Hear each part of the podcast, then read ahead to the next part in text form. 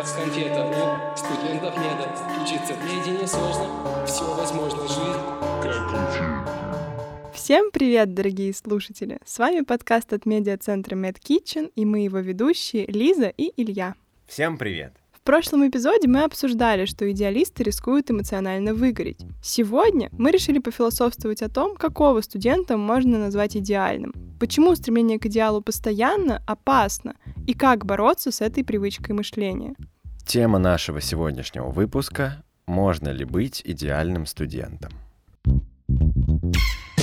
Дисклеймер. Заранее хочется предупредить, что, естественно, все темы очень субъективны и индивидуальны. Все всегда зависит от конкретной ситуации, так что не нужно считать, что наши мысли — это истина в последней инстанции. Помните, самое важное мнение и решение — ваше —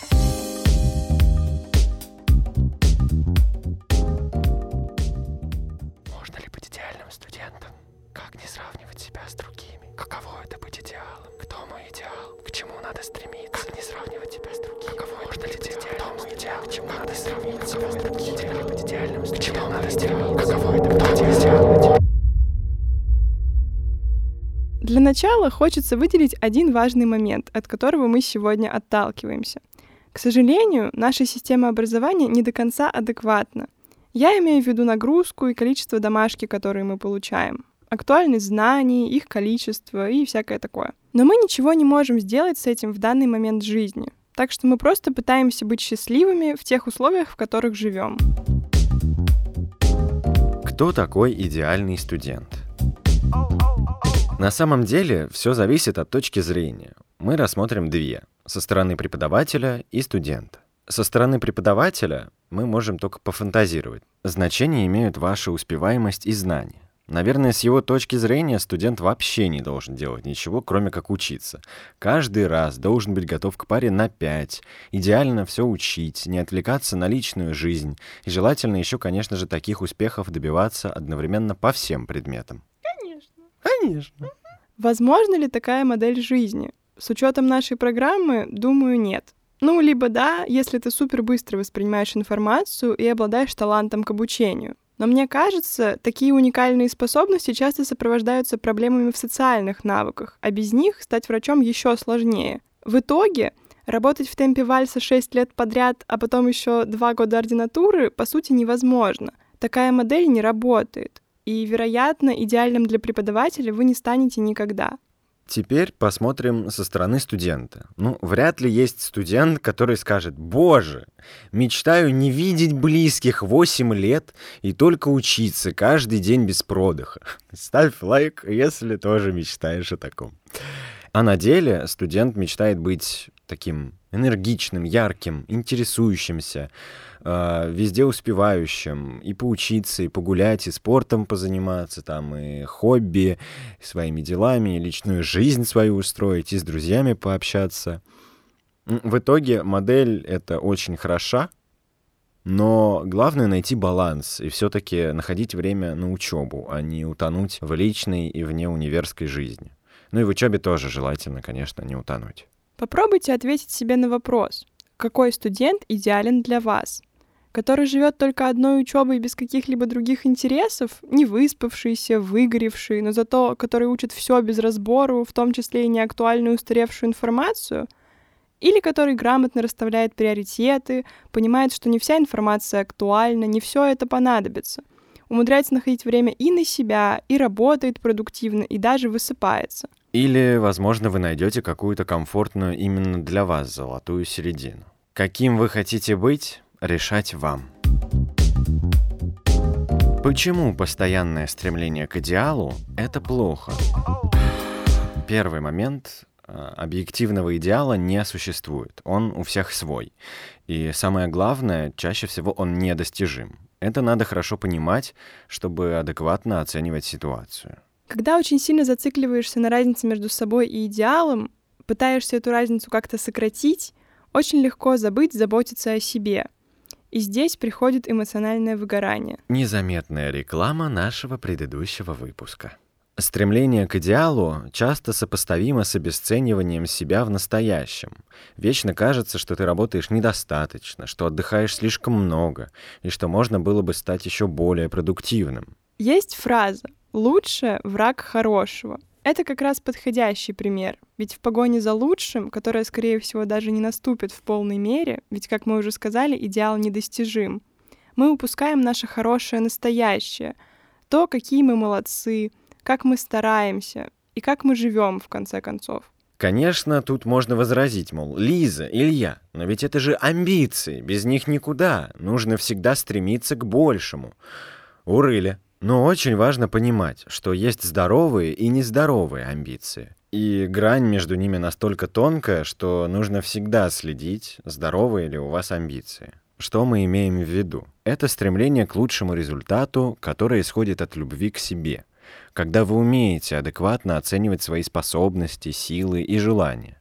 Здоровые амбиции могут поменять ориентир, могут немного ослабить хватку, но в первую очередь они хотят сохранить то, что уже есть, а если получится, увеличить и стать еще лучше, но все с той же гармонией с собой. А нездоровые амбиции — это вечное недовольство собой, постоянное подстегивание себя, стремление быть лучше ради того, чтобы наконец-то в том идеальном состоянии полюбить себя. Но грустная правда в том, что если вы не любите себя в неидеальном состоянии, то и в любом идеальном сможете найти причины для ненависти к себе. Сравнение себя с другими людьми. Еще одна темная сторона идеалистов — это постоянное сравнение себя с другими. На самом деле, это та черта, с которой я лично борюсь уже кучу времени. У меня постепенно получается все лучше и лучше, но еще есть над чем работать. Можно много разглагольствовать на эту тему, но мы постараемся тезисно выразить основные моменты. Имеет ли смысл сравнивать себя с другими? Нет. Особенно с точки зрения лишнего повода для загонов и самобичевания. Возможно, это имеет смысл только как поиск вдохновения или нового пути развития. Но такой подход едва ли можно принять за сравнение. Здесь вы опять можете нам возразить, мол, Лиза, Илья, ну как же быть конкурентоспособным, если не сравнивать себя с другими? Вдруг моя личная планка слишком низкая, а я живу и не знаю об этом. И снова урыли. Но такое сравнение надо проводить не постоянно и не с конкретными людьми, а как бы со среднестатистическим человеком. Просто сверять иногда, в норме ли у вас все. Почему сравнивать себя с другими вредно? Ну, это увеличивает ненависть к другим и к себе. Поскольку в этой прекрасной игре всегда легко проиграть, появляется много поводов для загонов и для бесконечного самобичевания, что вот кто-то чего-то добился в свои года, а ты нет, и так далее. Почему сравнивать себя с людьми бесполезно? Чаще всего во время сравнения с другими мы берем только какую-то одну изолированную черту человека, ну, как вырываем из контекста.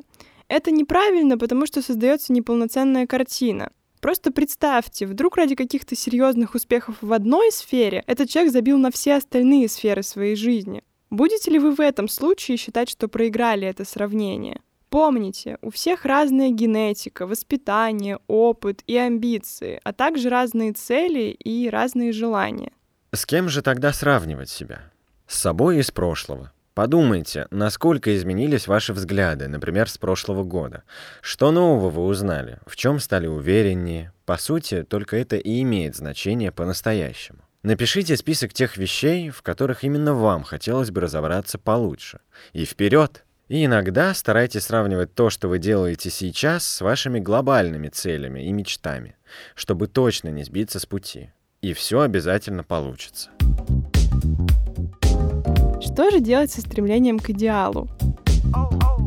Об этом вечном стремлении вас говорит внутренний критик. Попробуйте подумать, почему у него появились такие установки – а чтобы его победить, нужно прощать себя, сожалеть и принимать правду о том, что вы периодически не идеальны и должны отдыхать. Разрешите себе ошибаться и быть неидеальными. Попробуйте взглянуть на ошибки так. Любая ошибка — это возможность получить новый опыт, научиться чему-то и в целом стать лучше. И мне кажется, быть идеальным на самом деле очень скучно, ведь обычно наши изюминки в неидеальности. Так что цените свою индивидуальность. Обращайте внимание на то, что вы сделали и чего уже добились, а не на то, что вы упустили или, может быть, не успели. Я уже советовала вам это, но попробуйте вести позитивные списки. Не только на день, но и на более крупные периоды времени. Поймите, как многого вы уже добились. Это придаст сил. Мы сказали, что идеал недостижим. Но это не совсем так. Если ваш идеал адекватен, основан на здоровых амбициях и отражает только ваши цели и желания, то на самом деле ваше личное адекватное представление об идеальном себе — это уже и так почти вы. Стоит только начать двигаться к этому представлению реальными действиями. Это как алмаз и бриллиант. Мы все станем бриллиантами. А сейчас рубрика «Советы». Сегодня мы советуем вам выполнить одно задание. Обязательно в течение дня, а лучше прямо сейчас, сделайте что-то, что порадует вас. Например, приготовьте вкусную еду или закажите ее из любимого ресторана. Прогуляйтесь или наоборот полежите с сериалом. Выпейте чаю или вина. Сделайте что-то, чтобы почувствовать себя счастливыми, ведь вы этого достойны. Это был подкаст MedKitchen. Слушайте нас везде. В Apple подкастах, на SoundCloud, в Яндекс Музыке, а также ВКонтакте. Мы ждем ваши вопросы в личных сообщениях нашего паблика, а также ваши оценки и фидбэк, чтобы мы знали, что стараемся не зря. До встречи в эфире!